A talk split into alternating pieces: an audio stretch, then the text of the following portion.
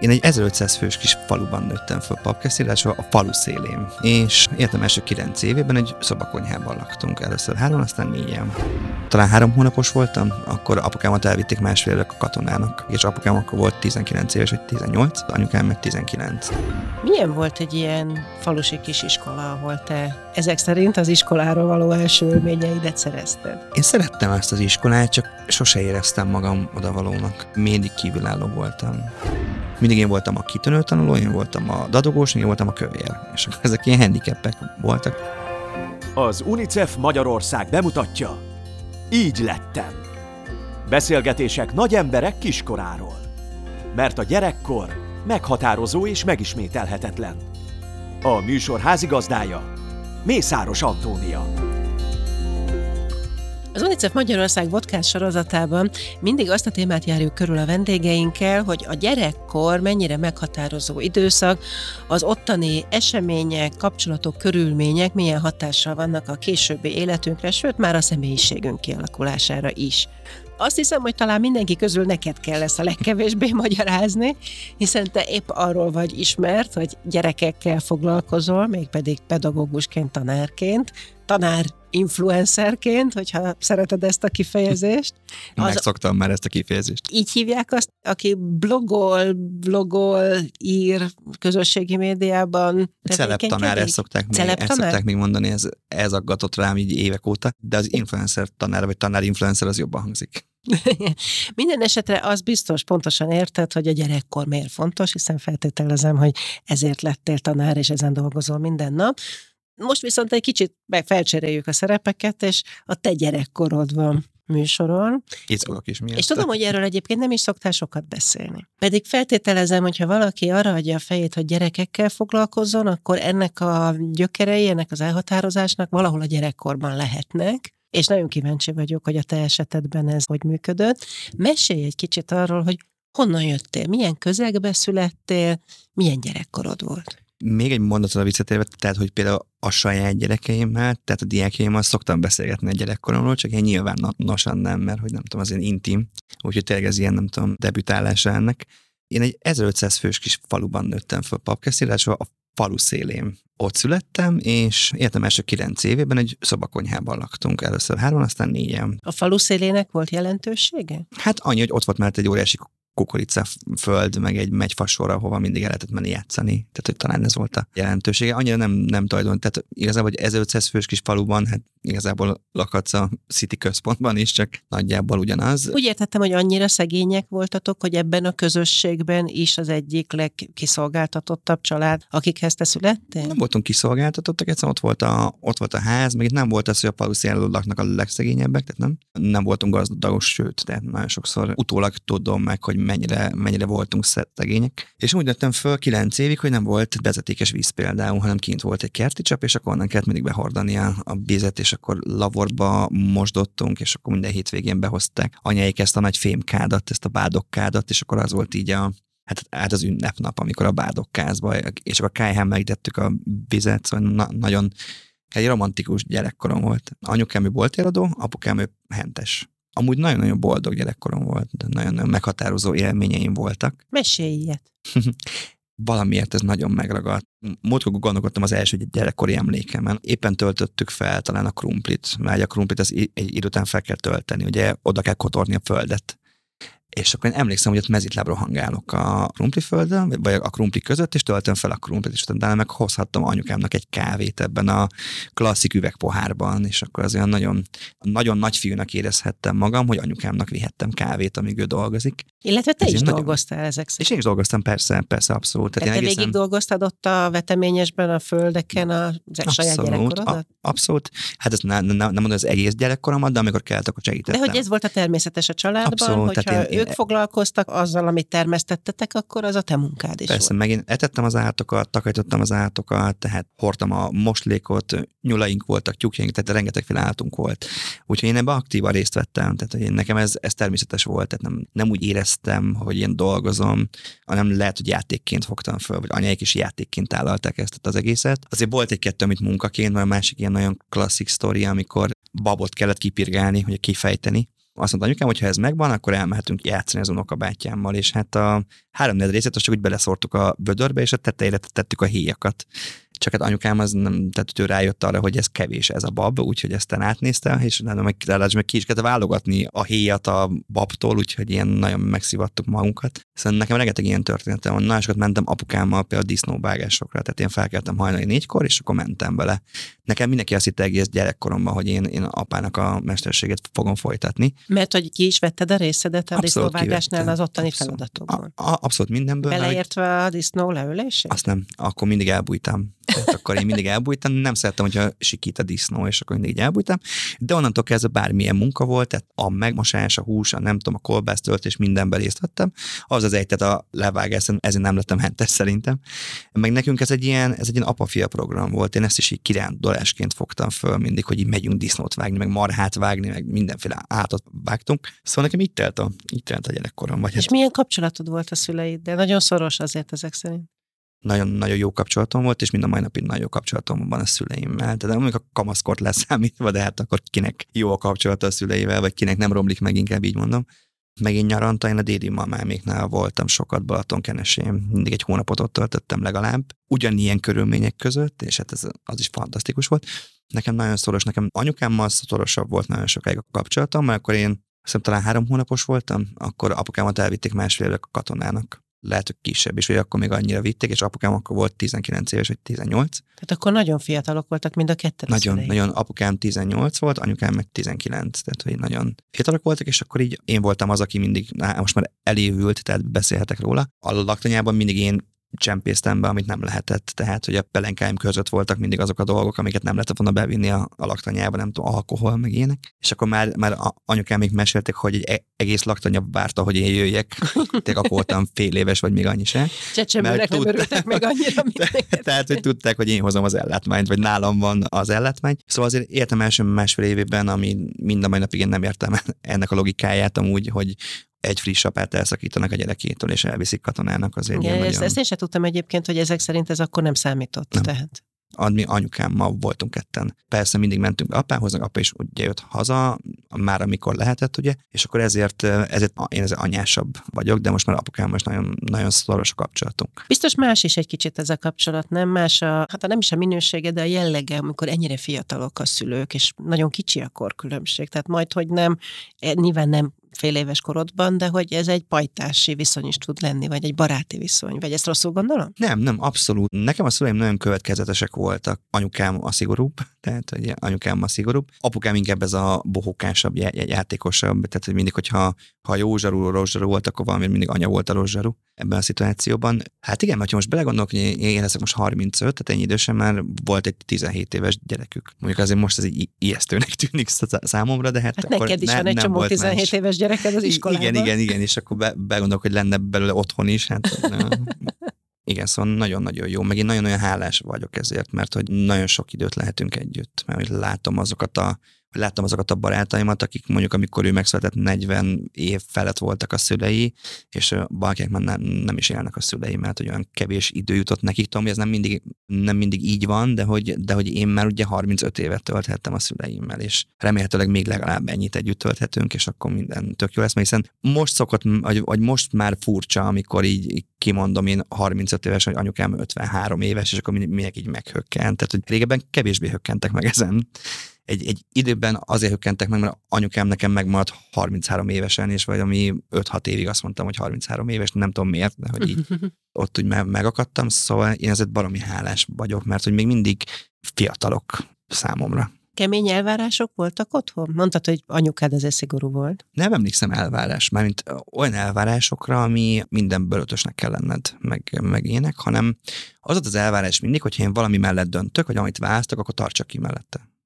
Tehát, hogy ez volt a, az alapelvárás, hogy ne, ne legyek ilyen össze-vissza ugráló, hogy akkor most elkezdek, nem tudom, balettre járni, aztán két hét után azt mondom, hogy én inkább karatézok, aztán egy hónap múlva az, hogy én nem tudom, ide megyek, oda megyek, amoda megyek. Tehát ilyen szempontból volt, a viselkedés volt mindig ilyen nagyon elvárás, hogy így mindenkinek köszönjél, legyél illedelmes, tehát hogy ezek az alap jól neveltségi kérdések, abban, abban azért nagy volt az elvárás mindig örültek a sikereimnek, és ez tök jó volt. Tehát nagyon-nagyon jó volt. És igen, valamikor mellém kellett állni. Tehát én ötödikben majdnem megbuktam történelemből, és hogyha anyukám akkor nem áll mellém, vagy nem ül mellém, akkor, akkor nem tudom, hogy mi van. Ez általános iskola? Általános iskola, igen, igen, igen, igen. De azt még a faluban értem. Azt még a faluban, tehát én nyolcadik osztály után kerültem el onnan. Milyen volt egy ilyen falusi kis iskola, ahol te ezek szerint az iskoláról való első élményeidet szerezted? Én szerettem ezt az iskolát, csak sose éreztem magam odavalónak mindig kívülálló voltam. Ez, ez nagyon érdekes. Ez nem Milyenek tudom. voltak az odavaló gyerekek?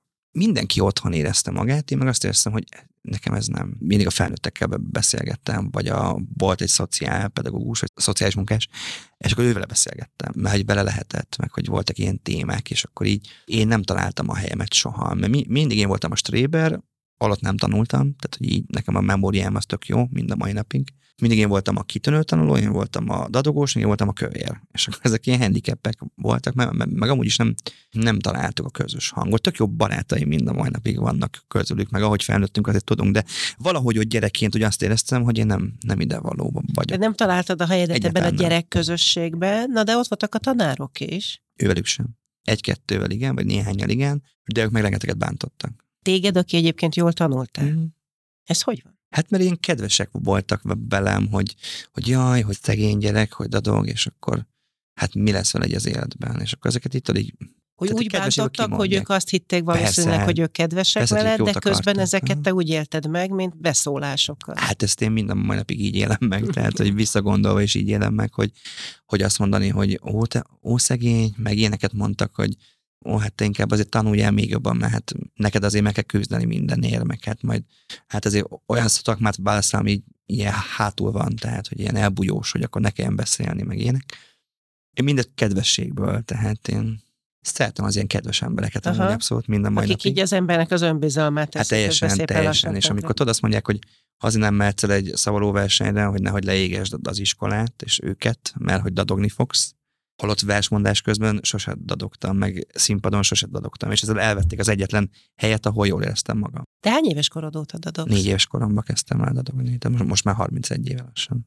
És az iskolában nem próbáltak meg ezen segíteni a helyet, hogy így... Dehogy is nem, mindig rám szóltak, hogy ne dadogj. Ja, hát azt segít, nem? Megoldás, megoldja nem.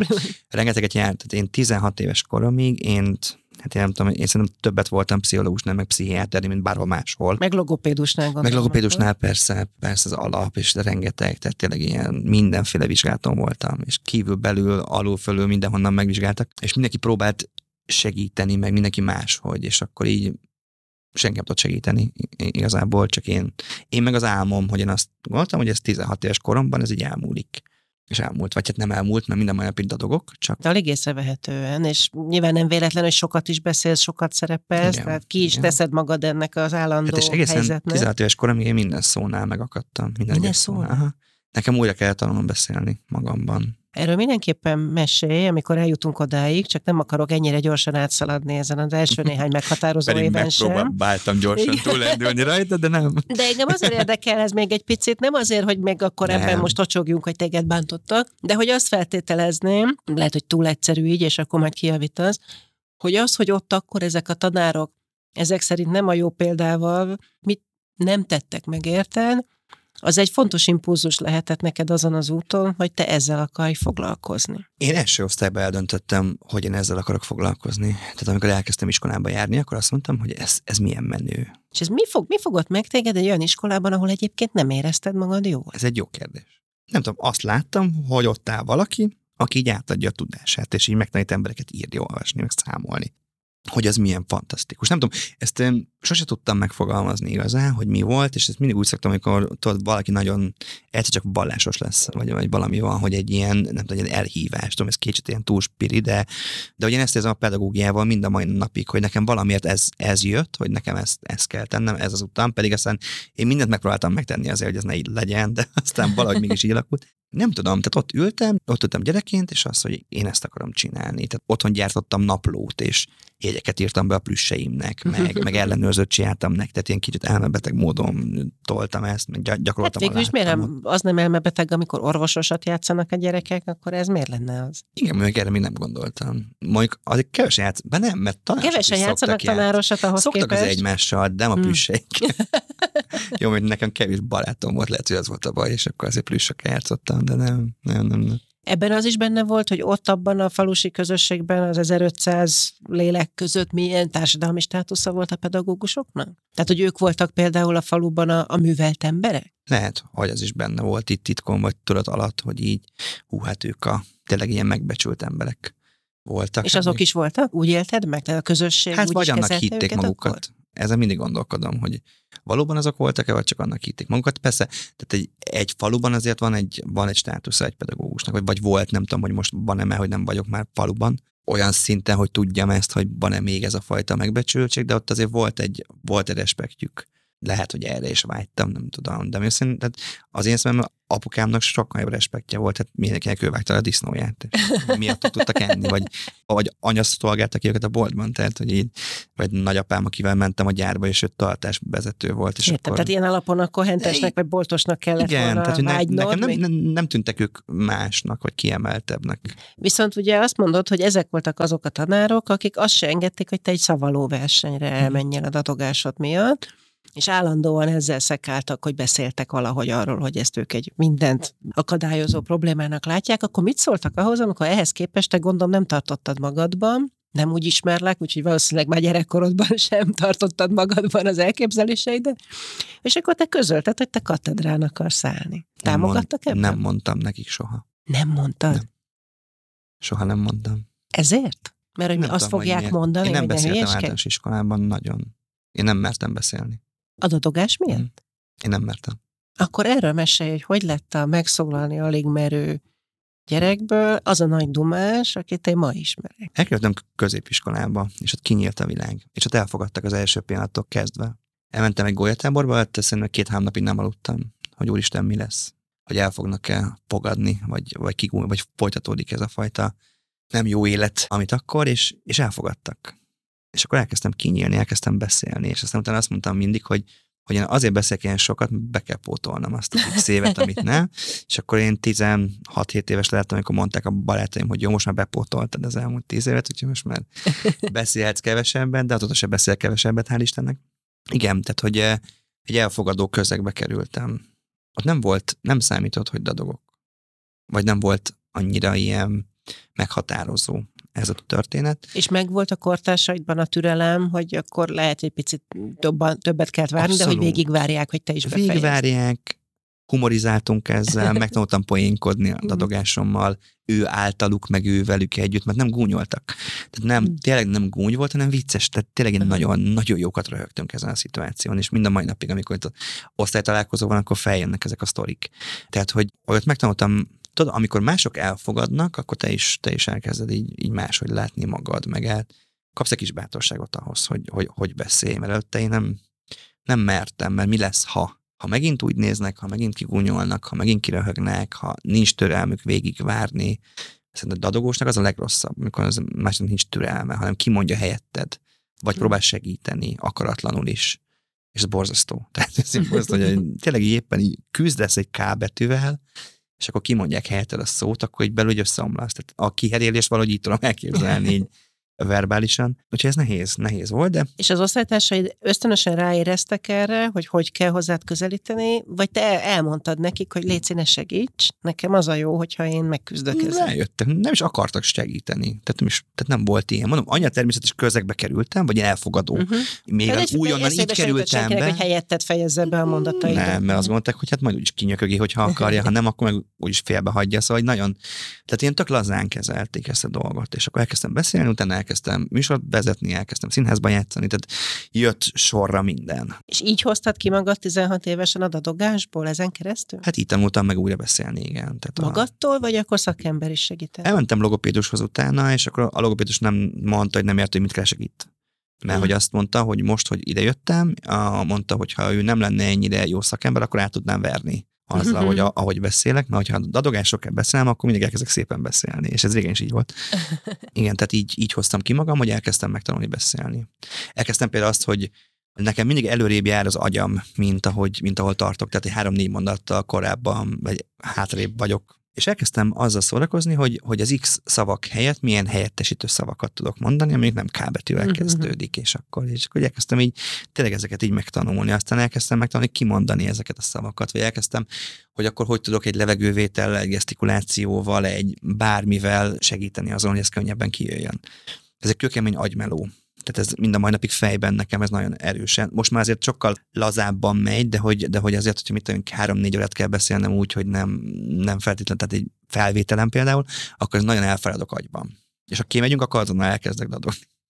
És ezek a tanárok, akik azért felteszem nagy mértékben felelősek voltak azért az elfogadó közegér meg hangulatért, ami, ami kialakult a gimnáziumban, ezek teljesen másmilyenek voltak, mint akiket az általános iskolában találkoztál? Tehát egyszerűen egy más pedagógus típust ismertél meg? Igen, azért egy jó nevű gimnáziumba jártam, fantasztikus, tényleg pedagógus egyéniségekkel, azok a régi klasszikus, köpenyes, kémia tanár, és nem tudom, de közben meg volt egy ilyen, ilyen fantasztikus személyiségük, egy ilyen abszolút, egy, tényleg egy pedagógus. És nem emlékszem, hogy téma lett volna a dadogásom, hogyha te miért dadogsz, hogy mit, tehát nem, tehát nem, tehát nem, nem kellett magyarázkodnom. Uh-huh. Nem az volt, hogy így mindenkinek meg kellett magyarázni, meg már előre meakulpázni, hogy ez azért van, mert, hanem mert ez van és kész. Szóval az általános iskolás éveidet ez alapvetően meghatározta, Alapvetően, minden erről szólt, a többi gyerekhez való viszonyod, a tanárokhoz való viszonyod az egész. Tök jó, ne is erről beszéljünk, akkor beszéljünk arról, hogy mi volt még meghatározó a gimnáziumban, mit kaptál?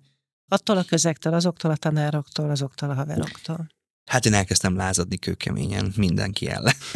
A világ ellen, magam ellen, a szüleim ellen, a tanárok ellen, a rendszerek ellen, a szabályok ellen. Tehát én nagyon, hogy így megtaláltam az igazi énemet, így, vagy, vagy kijöhetett végre az igazi énem, és egy ilyen igazi nagypofájú, nagypofájú kamasz volt. Ezzel a stréberséget is magad mögött hagytad, vagy a Persze. kitűnő bizonyítvány még megvolt? érettségi majdnem meg lett a ki- kitűnő bizony, de közben azért voltak kanyarok, de mindig arra blazíroztam, hogy kettes meg legyen évvégén, és ez mindig me- meg is volt, nem buktam meg soha középiskolában, és elkezdtem nagyon rossz lenni, tehát hogy ilyen nagyon flagban, nagyon visszabeszélős, hatalmas igazságérzettel, tehát mindig mindenért kiálltam, minden ügy mellett, minden osztálytárs mellett, vállaltam a konfliktus mindenkivel, de hogy ebből rengeteget tanultam. Tehát a, a kollégium nevelőm is mondta, hogy, hogy én amúgy neki ugyanaz a, az ajtót be- becsapó srác vagyok, csak most már, csak most már észre csapom be az ajtót, és nagy nyilvánosság előtt, mert hogy voltak ilyen nagy kirohanásaim mindig.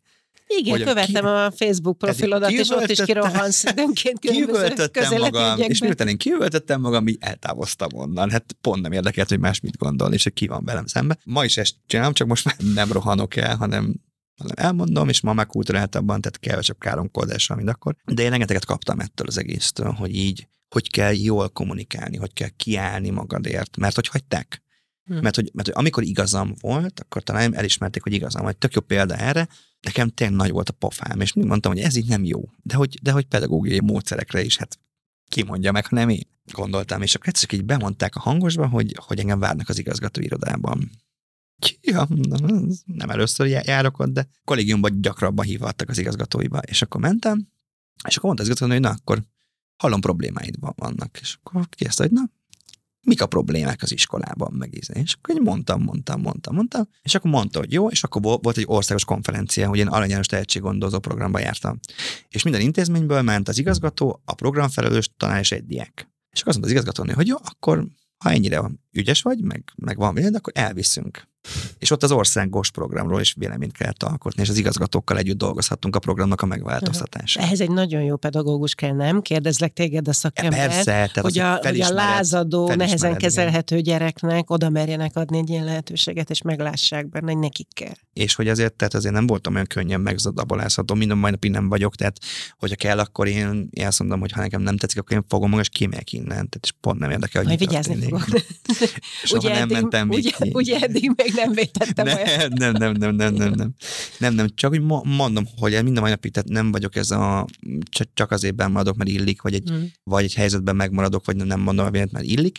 Tehát, hogy ezért e, ebbe azért volt rizikó, de közben mm. meg, meg van egy intelligenciám, amivel megtudtam, hogy hát ezt az előnyömre is fordíthatom, hogy, hogy tényleg jobbá tehetek dolgokat, hogyha elmondom, hogy én szerintem ez miért jó, és mondjuk nem anyázva, hanem megfelelő kulturált körülmények között, meg módon, akkor lehet, hogy lesz változás. És az a gyerek, aki azért az első néhány nagyon meghatározó évben soha nem mondta el, hogy mit gondol a világról, mert hogy ugye a dadogás miatt nem merte, tehát nem élhette meg, hogy érdemes, és hogy tudhatni a világra, és meg tudja változtatni, az honnan szedte ezt a fajta önbizalmat, vagy magabiztosságot, hogy, hogy akkor nekem el kell mondanom a véleményemet, és az majd számítani fog. Nem, nem tudom, tényleg nem, nem tudom, egyszer csak, egyszer csak az, hogy meghallgattak.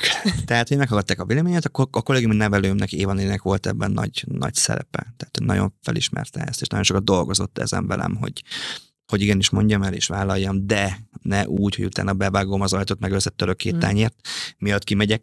Nem tudom, egyszer csak azt éreztem, hogy így, hogy ez így, így jön, és akkor ki kell mondanom. És meghallgatják, tehát hogy vannak hmm. emberek, akik meghallgatják, és kíváncsiak rá. Tehát akkor tulajdonképpen úgy képzelhetünk el téged, mint egy ilyen kis kagylót, aki bekerült egy elég zárkózott, sérült állapotban ebbe a gimnáziumba, és ott egyszerűen segítettek neked abban, hogy kinyíljen. Igen, aztán utána kinyitottak, és kijött be egy ilyen tornádó, és, és azt is akkor már visszacsukni, csak akkor már nem lehet. Hogy kerültél eleve a, a kis település kisiskolájából, ott is ugye nehezen beilleszkedő gyerekből a Városi Elit Gimnáziumba? Ugye ez még 2002, és 2000, tehát előtte indult az Aranyános Tehetséggondozó Program, az országban 24 vagy 25 elit gimnáziumban volt, és ez arról szólt, hogy a hátrányos helyzetű diákokat, nagyon tehetséges diákokat bejuttatták ezekbe az iskolákba.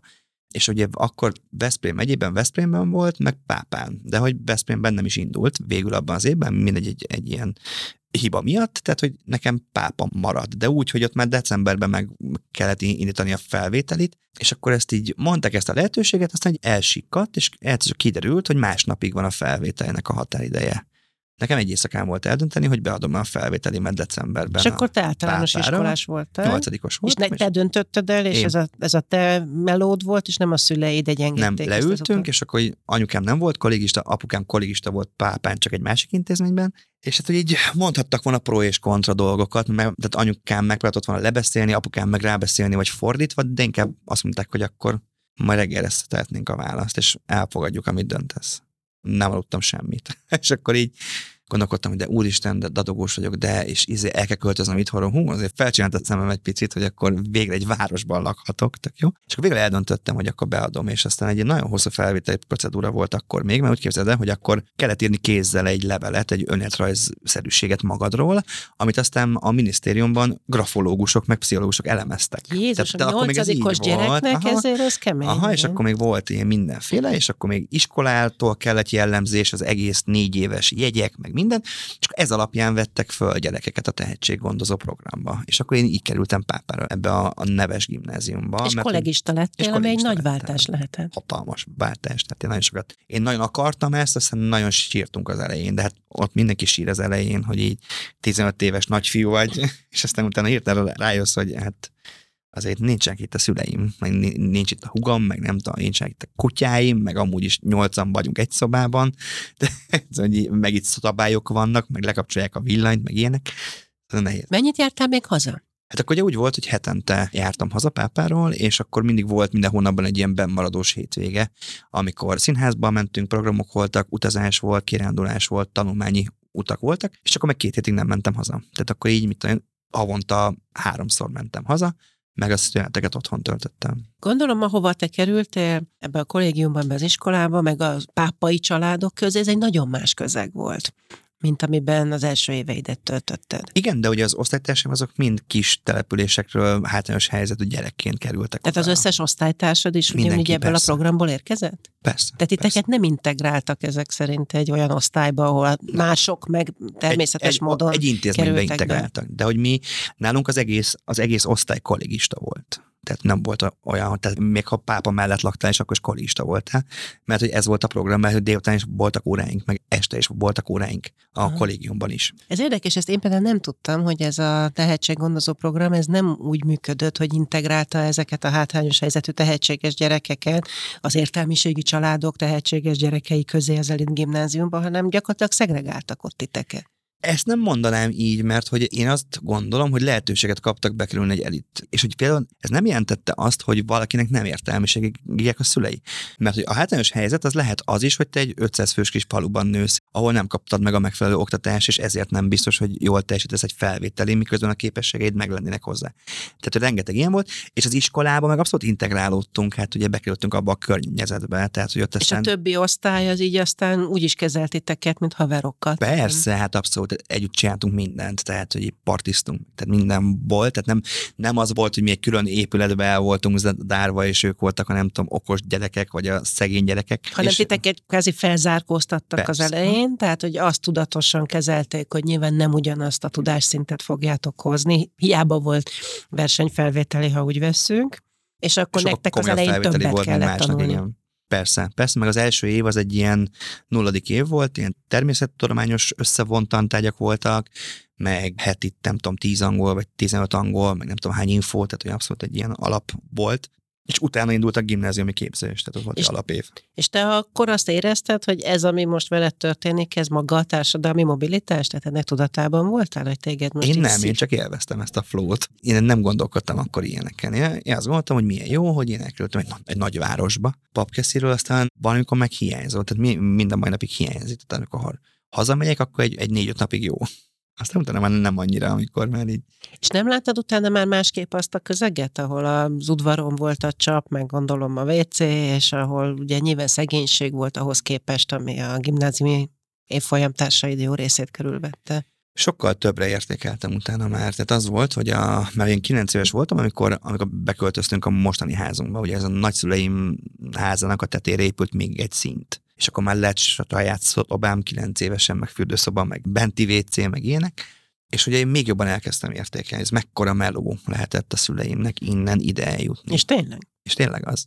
Az anyas tehetséggondozó programban rengeteg tanulásmódszertan óra volt, meg önismeret óra. De hogy ilyen heti négy, öt éven át.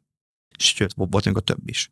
És hát ott a, az ez kőkemény volt, tehát és akkor mit tudom, ott volt, aki megkérdezte, hogy én nem szégyelek erről beszélni, hogy én ilyen szegény voltam, és na- nagyon kiakadtam, hogy hogy kérdezhet ilyet bárki. Hát én erre büszke vagyok, hogy honnan indultunk, és hova jutottunk. És hát igen, azért, hogy a, most így beszélek róla, tehát azért ez a rengeteg önismeret óra, ez azért nagyon sokat, nagyon sokat segít. Rengeteg. Meg hát mi vagy mi voltunk az ország tehetségei, látod, hát én, én vagyok az ország tehetsége állítólag. Állandóan jö- jöttek a Debreceni Egyetemről, meg az engem minket vizsgáltak folyamatosan, ilyen tesztekkel, olyan tesztekkel, így felvettek, izé, megvizsgáltak, nagyon, tehát tényleg ilyen, kicsit úgy éreztünk magunkat, mint néha, mint egy ilyen kísérleti majom, hogy így, most így hogy van ez, a dolog, de hát közben ez adott egyfajta büszkeséget Hát is, hogy biztosan, benne az ország 25, nem tudom, olyan intézményben, ahol, ahol egy-egy osztálynyi ilyen tehetséget. Tehát akkor tulajdonképpen ez megadta azt, hogy te ne egy szegény gyereknek érezd magad, hanem egy kiválasztott gyereknek Igen, érezd abszolút. magad. Abszolút. Tulajdonképpen milyen gyönyörű így ez a történet, hogy és akkor ebből a kiválasztott gyerekből sok-sok tanulás után tanár lesz, aki megy és visszaad a közegnek, meg a gyerekeknek. Többiekből a programban egyébként követted, hogy utána, Nagyon sok, utána mi persze. milyen, tehát milyen életutak? informatikustól az orvoson át, az ügyvéden keresztül, a coachig, a HR-esig, a mentőtisztig, a nagyon sokféle lett. És aztán persze valaki tök más utat választott, valaki külföldön él és ott dolgozik egy gyárban. Tehát, hogy ez így ilyen, tehát nem mindenki lett, nem mindenki lett diplomás, de ami nem is baj, nem, nem is És nem, ez és nem cél. mindenkiből ezt a fokozott társadalmi érzékenységet hozta ki a program. Nem, nem, nem. Te már közben is tudtad? Tehát megtartottad ezt a gyerekkori álmot végig, hogy majd tanár leszel? Nem, ezt én középiskolában teljesen elhessegettem magam, sőt, én nem is akartam tanár lenni középiskolában. Ennek több, az egyik oka volt a hugom. Hogy amikor hétvégén hazamentem, akkor a, a hugom, ugye ő hat évvel fiatalabb, mint én, és akkor őt kell tanítanom, és akkor egyszer mondtam anyának, hogy itt a hugom, aki nem hülye, és egyedül van, és nem bírok vele tanulni törít, akkor mi lesz, hogyha majd lesz egy kb. 20 idióta velem szembe, úgyhogy én nem, biztos, hogy nem leszek tanár. Bármi más, tanár nem. És akkor ott akkor, hogy elkezdtem színházba játszani, elkezdett érdekelni a rendezvényszervezés, műsorvezetés, újságot szerkesztettünk a kollégiumban, meg a gimnáziumban, tehát akkor elkezdtem az írással foglalkozni, az újságszerkesztéssel, ezekkel a dolgokkal. Tehát hogy minden más akartam lenni, Mhm. csak tanár nem, tehát akkor így abszolút a média. Viszont az, hogy az, az közös szálnak tűnik, hogy szerettél szerepelni, Abszolút. szeretted megmutatni magad, kifejezni magad, hatás, valamilyen hatással lenni, meg a, valamilyen típusú nyilvánosságot kerestél. Igen, mert hogy közben meg rájöttem arra, hogy tudok hatással lenni az emberekre. Tehát, hogy vagy így, vagy úgy, tehát, hogy velem szemben még, még nagyon nem, nem is mondta senki, hogy így el vagyok vele. Tehát ez a vagy nagyon bír, vagy nagyon utál. Tehát, hogy nekem nincs ez a köztes, tehát én hatásokat váltok ki, és tök mindegy, negatívat, vagy pozitívat, vagy melyik a több. De ugye ez már viszont kamaszként is megvolt, hogy ez a ha elkezdtem beszélni egy teremben, akkor odafigyeltek. Hogyha beléptem valahova, és elkezdtem beszélni, vagy mondtam, hogy akkor, akkor rám figyeltek. Volt egy ilyen, nem tudom, aurám. És hogy lett akkor mégiscsak aztán elég az, hogy egy osztályteremben has, és ne a Nemzeti Színház színpadára akart kiterjeszteni az aurádat? Hát ez úgy volt, hogy nem vettek föl kommunikáció média szakra, mert egy ponttal lecsúsztam, és akkor a harmadik helyen meg, megjelöltem Pécset a töri szakot, és nem mertem elmenni a színművészetire felvételizni. Hát, hogy féltem. Tehát beadtad a papírokat, és nem adtam nem be. Tehát az volt, hogy én, én végig azt mondtam, hogy én a színház és filmművészet és izé, és be kellett volna adni a papírokat, akkor nem mertem beadni. De minden me- meg volt, tehát én készültem, tehát én verseket tanultam, dalokat tanultam, hangképzésre jártam, tehát én mindent, mindent csináltam, csak ott úgy inamba szállt a bátorság. És akkor azóta jött vissza, bár most már tök sokat énekelek, meg színházban is játszottam többször, tehát nagyon, de hogy ott, ott ez is akkor ilyen, nem vettek föl a kommunikáció, és elmentem töri szakra, és akkor visszajött a gyerekkori álom, hogy hát akkor valamiért az élet, vagy a sors, vagy Isten, az, az nagyon belém rugott kettőt, hogy akkor mégiscsak arra kell menni, amerre a kis Jocó gondolta, vagy a kis Jocó érezte, és akkor így lett végül az, hogy az, hogy én mégiscsak a katedrát választottam. És ez a- már rögtön a képzés elején megérintett téged, vagy akkor, amikor elmentél a, a gyakorlatodat egy iskolában? Hmm, ott azt gondoltam a képzés elején, hogy én tök jól el, el leszek itt egy évig, aztán újra felvételizem kommunikáció médiára, és akkor majd mi- minden rendben. Csak beleszerettem magába a töribe, a képzésbe, meg hát Pécs. Azért az egy, az egy tök más millió. És hát ott meg még jobban kinyílt a világ, elkezdtem dolgozni az egyetemen, elkezdtem öközni, a kollégiumban azonnal ilyen, ilyen központi arc lettem, és hát azt ott hagyni azért, hogy most Budapestre költözek, amit amúgy nem is szerettem akkor annyira, és akkor most újra kell, biztos, hogy nem. Tehát, hogy engem inkább a közösség tartott ott, meg a város, meg az egész, meg nekem fantasztikus tanáraim voltak az egyetemen. És akkor utána jött az, hogy ugye meg lett töriből a diplomám, meg olaszból, és akkor utána ugye le- lehetett választani, hogy akkor te most a történész irányba mész tovább, vagy a pedagógia irányába. És akkor én a pedagógiát választottam, én hogy középkor történész akartam lenni, csak aztán hát rájöttem, hogy az, hogy én mm, heteken keresztül egy római levéltárba latin okleveleket bújjak, az, az nem én vagyok. Tehát, hogy ez nem én és akkor így, így kerültem. Tehát én már a, a képzés alatt is elvégeztem azt a minimál kötelező pedagógiát, amit kellett, és aztán utána meg végül a történelem tanár irányban mentem el a történész helyett, a nem tudom, történészek nagy örömére. De te tanári hitvallásodról és módszereidről viszonylag sokat lehet tudni a munkásságodból, és ebből én például azt szűrtem le, hogy neked a történelmen túl a gyerek, az ember, a pedagógia, az, hogy egyáltalán, mint felnőtt, hogy ilyen hatással vagy ezekre a gyerekekre, az nem, hogy majdnem ugyanolyan fontos, talán fontosabb is. Sokkal pontosabb. És nem mondhatni, hogy amit te képviselsz ebben, az mondjuk a pedagógiai mainstream lenne, így, a, így az állami iskola rendszer egészét tekintve. Mondhatjuk így is. Ugye? Igen, igen, igen, És ez, igen. ez honnan jött? Mert hogy gondolom, ott a képzésben ugyanazt kaptad, mint a többiek. Ugyanazt, és én ugyanúgy jöttem ki, mint a többiek. Én azt mondtam, hogy hogy én vagyok a tanár, én tudok mindent, és akkor az összes alternatív módszer rossz, nem működik, én biztos, hogy majd én kiállok, azt jól elmondom az egész töri anyagot. El, el, Mert ezt tanították nektek az egyetemen, hogy vannak ilyen alternatív módszerek, Van- marhasság? Nem, nem, nem, tehát ők meg is mutatták az alternatív módszereket, csak mindig összeomlott. És sosem működött, és egy olyan ellenszem alakult ki bennem, mindenféle alternatív módszer. Tehát most gondolj, hogy a képzés ötödik fél év, tehát öt, öt és fél évig tartott, az ötödik évben az utolsó pedagógiai kurzusomon Varga Arankától értettem meg, hogy mi az, az a, a kooperáció, meg az inkluzív pedagógia. Addig így úgy tanultuk, hogy így azt láttam, hogy ez egy baromság, ez egy hülyeség, ez nem működik. És akkor én úgy is jöttem ki, hogy hát majd én, jó, majd én kiállok, elmondom, és izé. És egy olyan közegbe kerültem, nagyon érdekes volt, az állásinternen azt kérdezték, hogy az XY tananyagot, azt hogy tanítanám meg máshogy, mondjuk egy játékosan. És úgy válaszoltam, hát állítok jól, vagy nem tudom.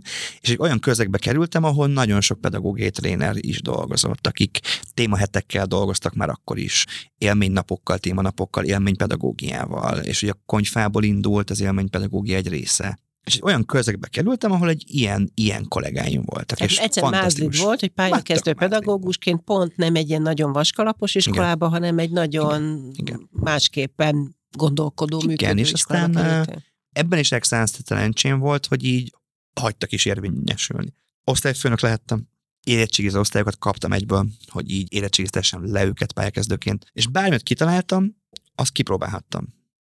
Tehát nem az volt, hogy ó, azt ne csináld, meg csak tanítsál, meg ilyenek, hanem bármit, amit kitaláltam, meg rögtön akkor volt az iskola 40. születésnapja, és akkor a, ott az egyik kolléganő, aki vezette ezt az egész egyhetes programot, egy maga mellé vett szervezőtársnak, hogy akkor csináljuk együtt, és találjunk ki minél több flashmobot, meg nem tudom, mi, mindent, és rájöttem, hogy úristen, hát ez mennyire jó, és ez nekem mennyire megy, és aztán utána túl pörögtem már egy kicsit, mert minden támokba benne voltam, mindent én csináltam, meg elkezdtem élménypedagógiai képzésekre járni. Ezt öt vagy hat képzést végeztem az alapozó képzéstől a mesterképzésig vagy a haladó, vagy nem tudom hogyan, meg rengeteget olvastam, tehát ez, én az első két-három évben rengeteget tanultam, meg a kollégáimnak néztem az óráját, bementem tök sokszor hozzájuk, kérdeztem tőlük tanácsokat, és ezt mondta az egyik élménypedagógiával foglalkozó kolléganőm, hogy neki az volt bennem a legszimpatikusabb, hogy én mindig kérdeztem, meg tanácsot kértem, és meg is fogadtam, és ma már ugye én vagyok az, aki mondjuk tanácsokat ad, akár kollégáknak, akár másoknak,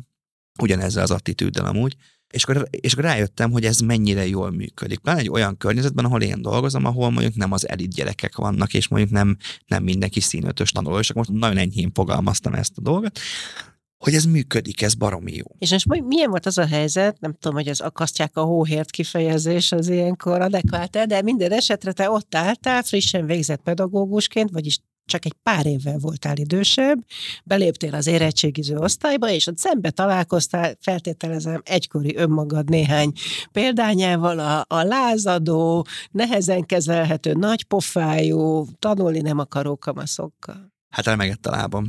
Tehát, hogy beléptem a terembe, annyira emlékszem rá, hogy azt hitték, hogy én egy új osztálytárs vagyok. És mondtam, hogy hát én volnék a történetanár, akkor néztek, hogy itt nagy jó, tehát ne szórakozzunk egymással, tehát hogy fognak ők leérettségizni.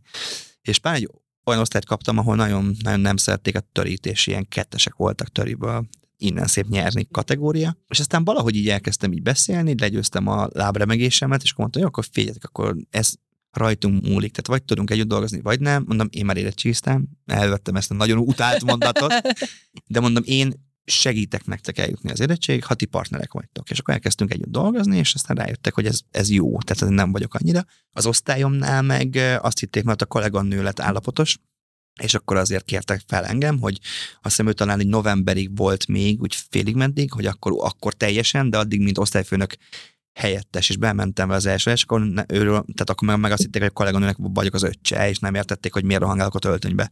És akkor a... Öltönyben tanítottál? Nem, nem, nem, csak akkor volt csak a, az, az évnyitó, hmm. évnyitó volt az nap, yeah. és akkor öltönyben voltam, akkor még öltönyben jártam évnyitóra, és aztán, amikor meg a szülők megláttak, az az igazi kétségbeesés, hogy úristen, tehát így, hát ugyanakkor voltam 20, 25 éves. És akkor így pályakezdő, és 25 éves, és srác, és Kemény. Ez szétszedik a gyerekek. Kemény menet lehetett, nem kezdtél el újra dadogni mindebben a nem, stresszben? Nem, nem, hát ennél jobban nem, tehát hogy így az alapdadogásom az nem lett. Nekem folytva működik, mint a dadogósok többségénél. Én stressz helyzetben kevésbé dadogok. Én amikor teljesen ellazulok és jól érzem magam, akkor szoktam inkább dadogni. Tehát akkor ez így tanárként már nem is volt kérdés nekem ebben a közegben, hogy a gyerekek ezt hogy veszik? Tehát ahogy nem, a... elmondtam az elején nekik, hogy figyeljetek, amúgy, ha valami furcsát hallatok, az nem a ti készületeketekben van, hanem én dadogok. Vagy hát scratchelek, mint egy jó DJ, és akkor így mindig eljutom valami poénnal. Ugye szokták mondani, hogy a gyerekek elég kegyetlenek tudnak lenni. Hát de ha őszinte vagy De akkor, akkor ez, ez a, a te módszered működött. Tehát hát persze, hát most érted, megpróbáltam volna eltitkolni, és nem elmondani nekik, és akkor lehet, hogy kikezdtek volna, hogy ez mit csinál. De én gondoltam, hogy most hát úgyse tudom titkolni, akkor meg elmondtam, hogy féltek, ez van, tehát most ez teljesen természetes dolog, mint ahogy neked, nem tudom, barna a hajad, én meg dadogok napon, tehát ez van. És így majdnem minden osztályomban volt dadogos. És tökéletes, hogy más osztályában nem volt, csak nálam vagy hozzám. És nekik ez meg nagyon sokat jelent. Rengeteget, ha rengeteget példaként, meg az, hogy meg azt, hogy látták, hogy mennyire nem, nem jövök már a zavarba, ha esetleg én dadogok, mert hogy miért jöjjek zavarba. Ilyenkor, amikor ennyire kicsi a korkülönbség, akkor ez egy ez egy haveri viszony majdnem, ami kialakult tanár és kamasz gyerekek között, vagy erre azért vigyázni kell, hogy, hogy azért inkább a tekintély legyen a domináns? Tekintély az, az nincs. Azt ki kell érdemelni. Azt nekem is ki kell érdemelni. Meg ő nekik is. Szóval az, az egy nagyon érdekes helyzet, hogy amikor tényleg úgy mész be, hogy akkor oké, tehát hogy, hogy a tiszteletet, meg a tekintét, ezt ki kell érdemelni, a személyiségeddel, a tetteiddel, a dolgaiddal. Nagyon összetett ma már ez a szerep, és most, hogy tíz év eltelt, még mindig ugyanúgy állok a gyerekekhez, pedig most már azért jó van, nagyobb akkor különbség sajnos. Tehát ez egyben egy apa, egyben egy anya, egy barát, egy haver. Megvannak a szituációk, amikor, amikor érted, hogy 24 órás vetélkedőn együtt küzdetek a pályán, akkor nem az osztályfőnöke vagy, hanem a csapattársa, és akkor ugyanúgy beszól neked, hogy ugorj már a labdáért, mert hogy ez az egy másik szituáció. Tehát hát én azt gondolom, hogy, hogy megvannak a pedagógus szetelepnek a különböző szegmensei. És a kölcsönös tisztelet, ez meg csak rajtunk múlik. Tehát azért engem ne tiszteljen, mert az dobta a gép, hogy én állok ott az asztal mögött, vagy előtt, vagy rajta néha, hanem a személyiségem miatt tiszteljen. Rajta néha? Persze, hát majd fel kell patani az asztalát. Most érted, amikor érted, arról beszélek, hogy Hitler milyen hatást ért el a beszédeivel, akkor hát felpatanak az asztalhoz üvöltök, mint Hitler vagy amikor nem tudom, játszunk háborúsat, akkor felmászok az asztal tetejére, tehát nincs ezzel gond. Nyilván van olyan állami iskola, ahol ezzel megrökönyödést kell tenni, mert nem ezt látják a többi tanártól. Ahol te tanítasz, ott ez így belesimul az általánosban? Nem volt ebből soha probléma. De nem is problémára gondolok. Néha ezt... megkérdezték a gyerekeket, vagy lecsezték, hogy miért vannak lábnyomok az asztalon, és mondták, hogy Jocóbecsi volt, és nem akartak elhinni, mondtam, hogy pedig én, de én mászkáltam véget, nézed, az az én lábnyomom. Én azt gondolom, hogy abban az általános iskolában, ahol ez, vagy iskolában általában, ahol ez megrökönyödést váltanak ki, ott nekem nincs helyem. Ugyanott tanítasz, mint ahol elkezdtem? Ugyanott, persze. Most, most kezdem a tizedik évemet lassan. Hát azért nem annyira persze talán, mert hogy te időközben azért köszönhetően a, a nyilvánosság előtt végzett tevékenységednek kvázi befutottál, és te mondtad magadról, hogy tanár lettél, tehát gondolom akár válogathatnál az intézmények között, pláne úgy, hogy tudjuk, hogy pedagógus hiány van mindenhol az országban, és mondtad is, amikor elkezdtél beszélni erről az iskoláról, hogy azért ez nem az elit. És te dönthettél volna úgy, hogy akkor most megengedheted magadnak, hogy megkeresd a legelismertebb, legelitebb intézményt az országban, ahol mondjuk, ha ez egy alapítványi iskola, lehet, hogy még a fizetések is magasabbak, és oda mész. Gondolom tudatos, hogy nem ezt tetted. Igen, pedig hívtak többször is, több helyre. Nekem itt még dolgom van, nekem itt még helyem van ezekkel a gyerekekkel, akikkel nem, az, nem mindig az a cél, hogy bejusson egyetemre, hanem hogy ne kallódjon el. Szóval itt ebben van azért egy ilyen hivatást tudat is az ember, meg jól érzem magam. Azért azt valljuk be, hogy azért bármi is persze áldásos ez a tevékenységem, azért nem mindegy iskola vállalna be engem. Ez a rizikó. Mert mászkálsz az asztalon? Mert nem mászkálok az asztalon, mert nem vagyok normális, mert elmondom néha a véleményemet, néha nagyon ritkán szoktam véleményt alkotni nyilvánosság előtt, néha bejön egy tévéstáb, tehát vannak ilyen kis apróságok. Azért nem, ezt nem mindenki, tehát egy, ez egy nagyon klasszikus, akár mondjuk egy mondjuk a top 10 gimnáziumból, állami gimnáziumból, nem biztos, hogy mindegy bevállalná azt az én személyiségemet. hát, hát aki hát hívott, hát, az nyilván bevállalná. Ő bevállalta volna, csak én még nem akartam menni. Vagy hát nem, nem is akarok. Nem, biztos lesz, hogy, hogy a mert aztán egy idő után azt mondta, valaki többször hívott, mondta, hogy jó, ha akarsz jönni, akkor szólja. De hogy közben meg azért nekem is tök nehéz lesz, lenne váltani. Tehát, hogy most ha most nem lenne ennyi ajánlatom, és nekem kéne pályáznom, hát azért most gondolj bele, hogy így azért velem szemben milyen elvárás rendszert állítanak föl, hogy hát ő a népszerű, a kedves, a jófeje izé, aztán közben kiderül, hogy adok egyes, meg kiabálok néha, meg ilyeneket csinálok. Ez nehéz. Tehát most nem tudom, hány nyolcadikos mondta, hogy a szóbeli felvétel ilyen, mikor meglátták, hogy honnan jöttek, akkor szóba kerültem én, hogy akkor én tanítottam nekik a törít, és ez egy ilyen szerencsétlennek most érted? Tehát, hogy egy olyan ember van ott, aki utálja az én munkásságomat. Van ilyen? Hát persze, hát hogyne. Hogy Honnan tudod? Hát mert megírja kommentben, meg üzenetbe. Ja, hogy az interneten zajlik Persze, ez az hát egész diskurzus, és innen Néha tudod... szofisztikáltabban, néha kevésbé szofisztikáltabban mondja, hogy mit hova rakjak be. Ezek, Vagy... ezek szintén pedagógusok, van, aki igen, van, aki. Az elején többségében pedagógusok támadtak, meg bántottak. Mi, mi az, amit te másképp csinálsz, amit bizonyos pályatársaid nehezen emésztenek meg? Nem vagy normális. Bátor Már amennyiben? Már amennyiben az, hogy, az, hogy egyrészt másként tekintek a, a saját szerepemre. Tehát én nem, nem emelem magamat piedesztára, nem katedra, meg nem az, hogy én vagyok a tudás mindene. Megpróbálom megtalálni az egyensúlyt, a, pont, hogy te mondtad, a, a jó fejkedés és a szigor között, az egészséges szigor között. Nem is vannak keretek, vannak szabályok, de a, a diákot én partnernek tekintem, és ezt, ezt veszik be nagyon nehezen ezt a kanyart, hogy, a, a, én mindig azt mondom, hogy engem ne, nem érdekel a rendszer, és ebből a szempontból néha a szülő sem. Az én megbízom a gyerek. Az ő érdeke, amit nekem képviselni kell. Ez szokott nagyon sok emberek rosszul esni, hogy hogyha ki kell állnom mondjuk egy konfliktusban, amikor egy diáknak van igaza, akkor nem fogok a kollégám mellé állni. Akkor nem fogok a szülő mellé állni, mert hogy értem én a lojalitásnak a fogalmát, persze, ha a gyereknek nincs igaz, akkor nem fog mellé állni, de ott vagyok mellette. És akkor megmondom neki, hogy ez miért volt rossz, amit tett, és miért van igazam a másnak. Szóval ez nagyon, de nem tudom megfogalmazni, hogy miért. Én önmagam számára, én, ne, én nem vagyok különleges, én nem vagyok ilyen, izé, ilyen és azt, én rosszul vagyok, amikor azt mondják, hogy bárcsak minden iskolában lenne egy gyógyszóbácsi. Hát te hülyék vagytok? Te, te biztos, hogy izé, te belőlem egy is sok, nem, hogy több. Hát én magamat nem bírom néha elviselni, nem, hogy ti engem. Szóval de azért azért gondolom, hiszel benne, hogy amit csinálsz, az működik. Amit persze, az működik. Csak nem értem azt, hogy ez miért ennyire különleges. De ha most meg kéne magyaráznod, miért ennyire különleges, és hát miért nem működik? tudom megmagyarázni. Miért működik? Azt Hát talán meg tudod Az a magyarázni. személyiségem, tehát ez biztos, hogy benne van. De másnak is működik. Ez nem egyedi eset, vagy nem vagyok egyedi. Ha az De eredmény felől, egyedi vagyok, csak nem egyéni vagyok. az eredmény felől nézzük, akkor mi az, amit szerinted te hozol ki a diákjaidból, ami miatt azt mondod, hogy neked dolgod van még ebben az iskolában, ami miatt azt gondolod, hogy neked van szereped abban, hogy ők nem kalódnak el. vagyok sikeres néha, hanem a személyiségfejlődésben. Az nem az eredmény része? Én most nem úgy értettem Ja, az azt hittem, hogy a eredményt, hogy tárgyalagos eredményre gondolsz, hogy orvos lesz. 4,7-re. Nem, nem, nem. Aha, az, hogy megtalálja az útját például. Abban na- nagyon-nagyon tudok neki segíteni, hogy mi az ő útja, me- megismeri önmagát, mer kommunikálni, ki mer állni, mer véleményt alkotni, mer, mer bátor lenni. Én ezeket fejlesztem bennük. Mert hogy észreveszem, hogy ki miben tehetséges, és azt kell szerintem tolni, mert persze fel kell hozni egy minimál szintre azt is, amiben nem tehetséges, mert értsem mondjuk mindenhez egy nagyon picit, tehát tudjon számolni, írni, olvasni, de hogy utána meg azt erősítsük, amiből tehetséges, és azt abba próbáljuk meg minél többet megtenni, meg lehetőségeket adni neki.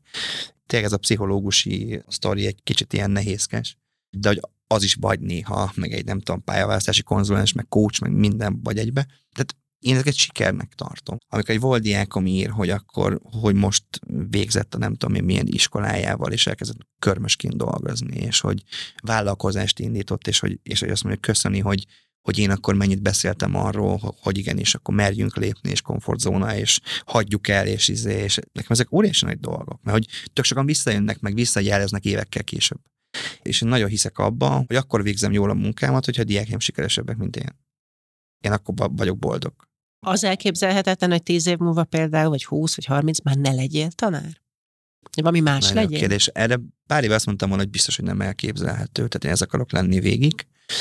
Az lehet, hogy nem ebben a formában már, hanem mondjuk egy saját intézmény irányításával. Mondjuk tíz év múlva, vagy Mert hogy te Húsz egyébként múlva. az egész intézményt másképp csinálnád? én teljesen. Ha kapnék nem tudom hány milliárd forintot egy saját iskolára, akkor azért máshogy csinálnám. De Például mi lenne? De hogy ahhoz először nekem kéne lenni az oktatási miniszternek. Ami Olyan, nincs. én, nekem az nagyon imponál, amikor Ami vannak, ugye nincs Magyarországon, létre kéne hozni egy ilyen tárcát, és akkor magát az a- alapoktatást megváltoztatni, mert tudod, amit, tehát, hogy a, te- tehát hiába van egy nagyon pro magániskolád, amíg kötött mondjuk a NAT meg minden, akkor azért sokkal nehezebb, de hogy igen, tehát én, én egy abszolút csinálnék egy ilyen nagyon, nagyon jó iskolát. Tehát ha nem, köt, ha nem kötne téged más külső körülmény, akkor milyen lenne a te iskolád? nem is lennének tantárgyak, hanem lennének projektek. Szakmákat próbálnánk ki például, képességeket fejlesztenénk, játszanánk, havi egyszer biztos, hogy elmennénk néhány nap a táborba, különféle helyekre, tehát akár egy kis erdélykunyhóba elvonulni, akár egy nyüzsgővárosba, mondjuk Budapesten nincs nyüzsgőváros Magyarországon, tehát ez kilőve, és folyamatosan ez a képességfejlesztés, kommunikációfejlesztés, helyzetbehozás, önismeret, és persze mellette meg lenne a tudásnak a fejlesztése is, mert hogy kell egy kis irodalom, kell egy kis töri, de nem úgy, hogy ülj le és tanulj évszámokat. Hanem egy adott korszakot feldolgozunk irodalmilag, művészetileg, törileg, nyelvügyileg, bármi ügyileg, közben pedig ezt ebben lenne része egy tábornak, lenne része egy elmegyünk, nem tudom, tényleg a Petőfi emlékházba, nem biztos, hogy izgalmas hely lehet, és ez egy bentlakásos iskola lenne például, egy kollégiumos. Kollégiumos? Uh-huh, hát középiskolában igen. Tök más. Tök mások azok a gyerekek, akik kollégiumban élnek, és együtt él az osztály. Én ezt a saját példámon abszolút látom, hogy teljesen más a mi mentalitásunk azokhoz képest, akik mondjuk 18-19 éves korukig otthon laknak. És ez miben tetten érhető? Sokkal önállóbbak, akik már idő előtt, idő előtt hát kirúgják a fészekből, mert hogy, mert hogy ott értem, hogy ott van a kollégiumi nevelő, meg ott van a szabályok, de mindent magadnak kell intézni. Neked kell össze eljutni A-ból B-be, ha elhagyod a személyedet, neked kell bemenni az okmányodába, időponton, tehát bla bla bla bla bla bla bla. Meg azért azt tényleg megtapasztalni, hogy, hogy már nem laksz És a legkonfliktusosabb éveidet, azt nem tudod a szüleiddel, akivel naponta konfrontálodnál, és hétvégén meg, amikor te hazamész, akkor általában szeretitek egymást abban a két-három napban. Tehát, hogy... De persze ezt másonan is meg lehet közelíteni, hogy a legsérülékenyebb éveidet nem töltöd abban a közegben, ahol nagyobb eséllyel számíthatsz feltétlen szeretetre és elfogadásra, igen. és nem biztos, hogy mindenkinek jól tud elsülni egy ilyen kortárs közeg, ahol, mondtam, igen, ahol ugye elindulhatnak rossz folyamatok is. Igen, de hogyha jó a szakembergárda, meg jó a kollégium nevelői gárda, akkor ez baromi jó lehet. És, de ez sem való mindenkinek. Úgy, ahogy az alternatív iskola sem való, valakinek a lóistálok kell, és ez a kőkemény, konzervatív módszerek. Mert nem vagyunk egyformák, tehát én nem azt mondom, tehát meg hát érted, nem köteleznék mindenkit kollégiumban, hanem aki az én iskolámban akar járni, ezt tessék az ezt kollégiumba. De nyilván abban, hogy, hogy te ebbe az irányba gondolkozol, azért az is benne van, hogy mit gondolsz a szülőkről.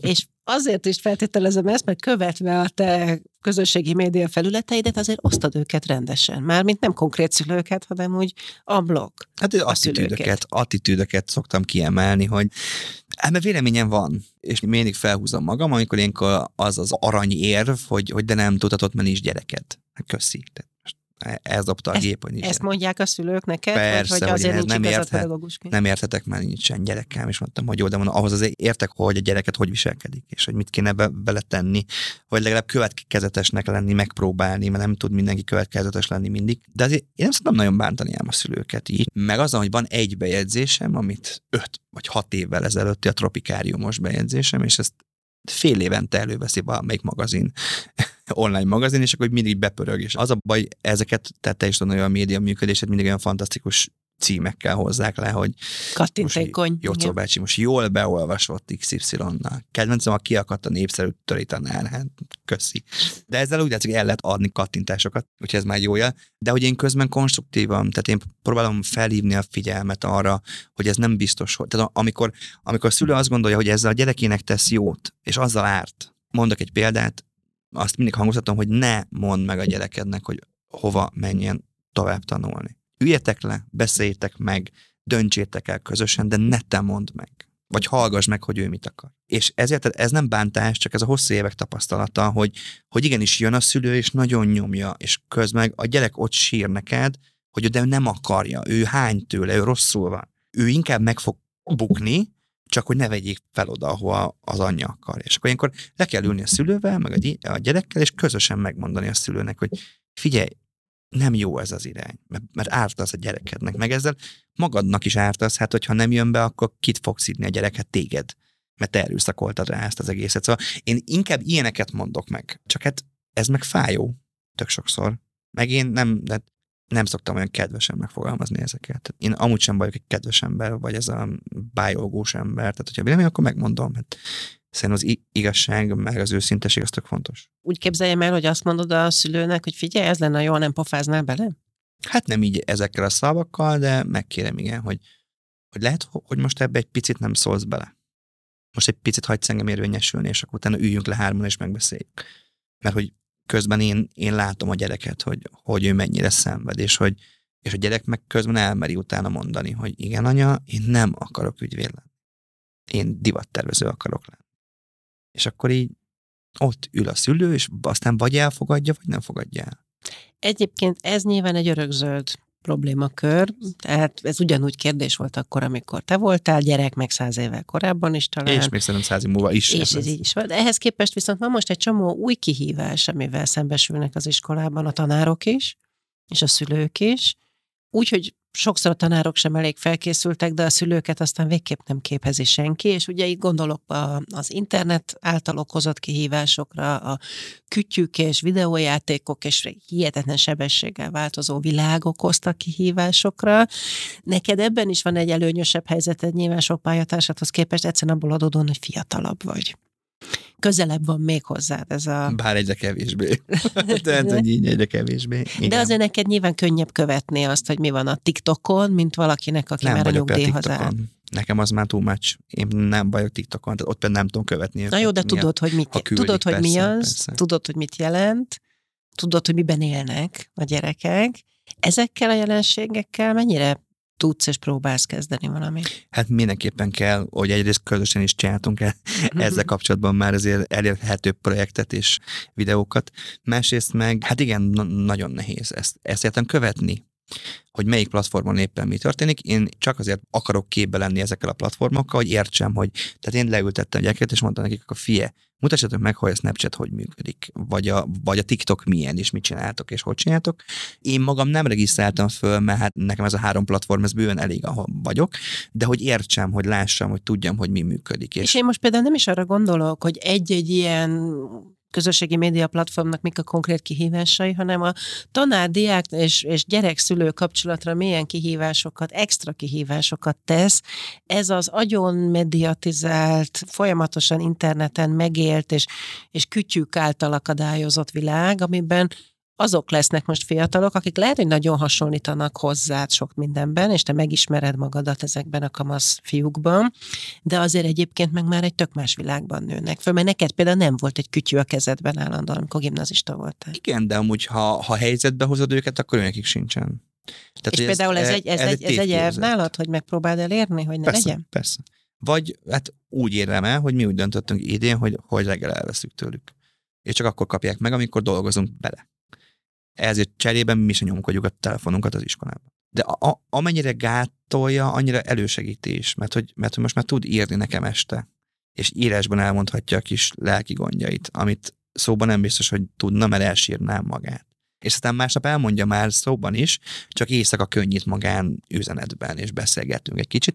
Tehát, hogy ez... És neked ez oké okay is, ezt te se érzed a saját határaid sértésének, hogy Egyáltalán éjszaka nem. is munkaidőd van, és kapod az Hát ezt én nem tekintem munkaidőnek, de igen, tehát igen, igen, igen, igen. De hogy ezt én mindig megmondom, hogy nem ez az, el, tehát nem ez az alap, nem ez az elvárás, tehát hogyha valaki ezt nem teszi, az tök oké. Okay. Hát ki az a hülye, aki hajnali kettőkor arra ébred, hogy az egyik gyerek írt neki, hogy probléma, és válaszol. Hát én válaszolok, mert éppen nincs jobb dolgom, hajnali kettőkor éppen, de rengeteg a, rengeteg a kihívás, ami éri őket, és, és azt gondolom, hogy ne, nekünk az a célunk, hogy mutassuk meg azt a világot, ahol ezek nincsenek.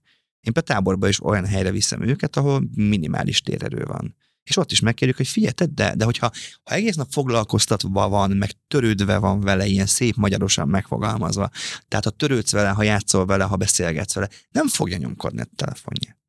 Megtanulja az élményt megélni. Hogy nagyon sokszor papolunk erről felnőttek, hogy már a gyerekek nyomkodják a telefont, és nézz körbe egy étterembe, hogy a gyerek ül, nincs a telefon, és az anyjánál meg ott van és nyomja. És akkor persze, a gyerek is nyomni fogja, csak akkor az anya azt mondja, hogy de én dolgozom. A francokat, tehát nem, nem. Tehát akkor most tehát ne legyen már ez a játék, hogy akkor én őt lecseszem azért, mert nyomkodja a telefonját, de rólam csak annyit lát, hogy nyomkodom a telefonomat, akkor, akkor az ilyen érdekes helyzet, szóval ezeket meg kell, tehát a felnőttek sem tudják használni őket, nem tudják kezelni ezeket az eszközöket, nem tudják kezelni a különböző átveréseket. Tehát hányan küldik el a bank kártya adatait lefotózva, csak azért, mert azt írták, hogy nyertél egy ugandai örököstől, és szüksége van egy kis pénze, hogy utána az ügyvédje visszautalja. Érted? Szóval káros is, meg ártó is, de hogy sokszor mi hagyjuk nekik, hogy káros legyen, meg ártó, mert, és ez valahol ez megint, és itt megint, megint ugye a szülőket fogom szídni, köszi, hogy kiprovokáltad belőlem, de hogy bennünket néha könnyebb volt leütetni a tévé elé. Nézd, a kacsameséket jó van, addig is legalább kúsolsz. Most ugyanez van a telefonnal, vagy a tablettel. Mi, mit csinálnak egy gyereknek kezében nyomják a tablet, addig is el van. Tehát lehet kivinni a krumplit, földre krumplit ásni, hogyha úgy van, vagy beszélgetni vele, vagy játszani vele, és közben meg meg kell tanítani ezeknek az eszközöknek, mert nem zárhatod el ezektől az eszközöktől. Ma a 21. században nem zárhatod őket el ettől. Szóval ez nagyon ilyen, hát egy balansz. Tehát ez, ez körülbelül olyan, mint hogyha úgy dobnál neki oda egy könyvet, hogy nem tanítod meg olvasni. Csak csinálj valamit akarsz, azt majd csak kiboggalszod a végére, hogy mi ez. Szóval nehéz, nehéz, nehéz, de hogy ezzel dolgunk van. De hogy ezzel nekünk is dolgunk van. Hát amikor ez egy tök jó példa, az előző osztályomnál mondta, akkor most mindenki vegye elő a telefonját, és nézze meg a heti képernyő időt. És akkor mit mondták, hogy ilyen 40, nem tudom én hány óra, és mondom, úristen, gyerekeket, majdnem két napot szégyeljétek magatokat. És mondták, hogy nagyon szóba, és nem mutassam már meg. De hát nézem, gyerekek, mondom, 78 óra. És mondtak a gyerekek, hogy na. És akkor tudod, így ültem, és mondom, hát mondom, ha szemétek akarnak, azt mondom, hogy de én dolgozom rajta, mert hogy valóban bejegyzéseket írok, és mondták, hogy aha, és, a, és ez az Instagram most 13 óra, az mi? Hát mondom, be, jó, jó, nem kamuzok, tényleg sokat nyomkodom a telefonomat. És utána így elkezdtünk detoxikálni, meg odafigyelni arra, hogy kinek mennyi a képernyő ideje, meg miért. Meg érted, én is rájöttem arra, hogy hát én unalmabban is görgettem a hülye Instagramot. Tehát, hogy ez, és, ez, és ez nem jó. Tehát, hogy érted, és akkor én papoljak nekik a hú, de sok a 46 óra, amikor nekem 78. Hát ez elég álszent lenne. Tehát, hogy ez körülbelül, mint hogyha cigivel, meg, meg piával a kezemben magyarázom neki, hogy ne dohányoz és ne így el alkoholt. Szóval azért ez elég kemény. Szóval, szóval nehéz, nehéz, nehéz, de hát közben meg ezt magunkban is nézzünk már bele, tehát ne tekintsünk Vagy ez egy kicsit olyan is, hogy egymást is nevelitek? Persze. Ők nevelnek engem folyamatosan. Miben vagy ne, most más, mint amikor első nap beléptél az osztályterembe tanítani? Higgadtabb vagyok sokkal. Sokkal higgadtabb vagyok. Hát ez már higgadt jocó. Csak mondom, de, de nem, én régen sokkal-sokkal hirtelenebb voltam, sokkal hamar felcsattantam dolgokkal. Meg És ez nem a rutin meg az évek, hanem a gyerekek nevelése rajtad, vagy a, az abszolút, a határ? Aha, abszolút, hogy rájöttem arra, hogy ha nem húzom fel magam, és ilyen nagyon higgadtan beszélek, a sokkal rosszabb nekik. Mert hogy így, nem, nem, nem, azért szerintem az, életkor is benne van. Sokkal megengedőbb vagyok. Tehát érted, a pedagógiai gyakorlatomon, ezt elmesélem, intőt adtam azért, mert én adtam föl történelmi munkafizetbe házi feladatot. Jelzem, nem használok már történelmi munkafizetet, mert borzasztóak. És volt egy ilyen nagyon értelmetlen feladatom úgy, de hogy azt csináltak meg, és az egyik srác így az oldalra egy ráírta a házi feladathoz, hogy megoldás, láss, tankönyv, 77-78. oldal. És én erre nagyon kiakadtam, és adtam neki egy intőt. Értem első szaktanári intőjét. Hát ma azt mondanám, hogy zseniális megoldás, hogy én adok neked egy értelmetlen feladatot, te meg tudod, hogy hol van a könyvben, és amúgy a könyvből ki kellett volna másolni oda, és értelmetlen lenne kimásolni. Például az attitűdöm az teljesen megváltozott, tehát ebben, ebben mondjuk sokkal lazább vagyok, másrészt meg sokkal keményebb is lettem, vagy határozottabb is lettem. Ha valaki kívülről figyelné meg a te diákjaidat, mondjuk tíz évvel azután, hogy elballagtak tőled, és megállapítana bizonyos összefüggéseket, akkor te minek örülnél? Mit akarnál hallani? Hogy mi az, amiből felismerhető, hogy valaki Jocó bácsi diákja volt, és nem Jó a humoruk. Azt, annak örülnék, hogyha ezt így izé átragadna rájuk a humor, meg a jókedv. Az, hogy tudnak és képesek kiállni magukért, meg másokért. Tehát az, hogy, az, hogy igenis oda mernek állni társadalmi ügyek mellé, oda mernek állni alapítványok mellé, kimernek állni magukért, meg mondom másokért, akár náluk feljebb lévő emberrel szemben is. Tehát, hogy, hogy van véleményük, és ezt kulturáltan meg tudják fogalmazni. És hát lázadni tanítod igen, őket? Igen. Meg mert ez kell. Tehát ez visz előre. És a lázadás, azt nem azt értem, hogy molotov koktél dobáld a parlamentet, mondjuk hát az is egyfajta lázadás, hanem az, hogy igenis, mert hogy ha valami rossz, akkor azt ne fogadjuk már el, hogy rossz, mert á, régen is ilyen rossz volt. Meg már én is túléltem, akkor él túl te is hanem hogy akkor akarjunk már változtatni, vagy merjünk változtatni, mert a változás persze munkával jár, meg melóval jár, de hogy jó. És hogy, és hogy ennek örülnék, hogyha ezt valahogy át tudtam adni nekik, vagy legalább ebből egy kicsit. És az, hogy le, legyenek boldogok. Az teljesen miért, hogy most ő egy köműves, vagy egy nem tudom, az ország legmenőbb ügyvédje, vagy a leghíresebb valóbi világhős. Ez, az mindegy. Csak hogy legyen, legyen boldog, meg, meg azért ne beszéljen akkor a hülyeségek. Nagyon köszönöm, hogy mindezt elmondtad. Köszönöm szépen. Ha tetszett a beszélgetés, iratkozz fel a YouTube csatornánkra. Kövesd az Így lettem további epizódjait, oszd meg és lájkold a videókat, az unicef.hu oldalon pedig megnézheted, hogy te mit tehetsz a gyerekekért.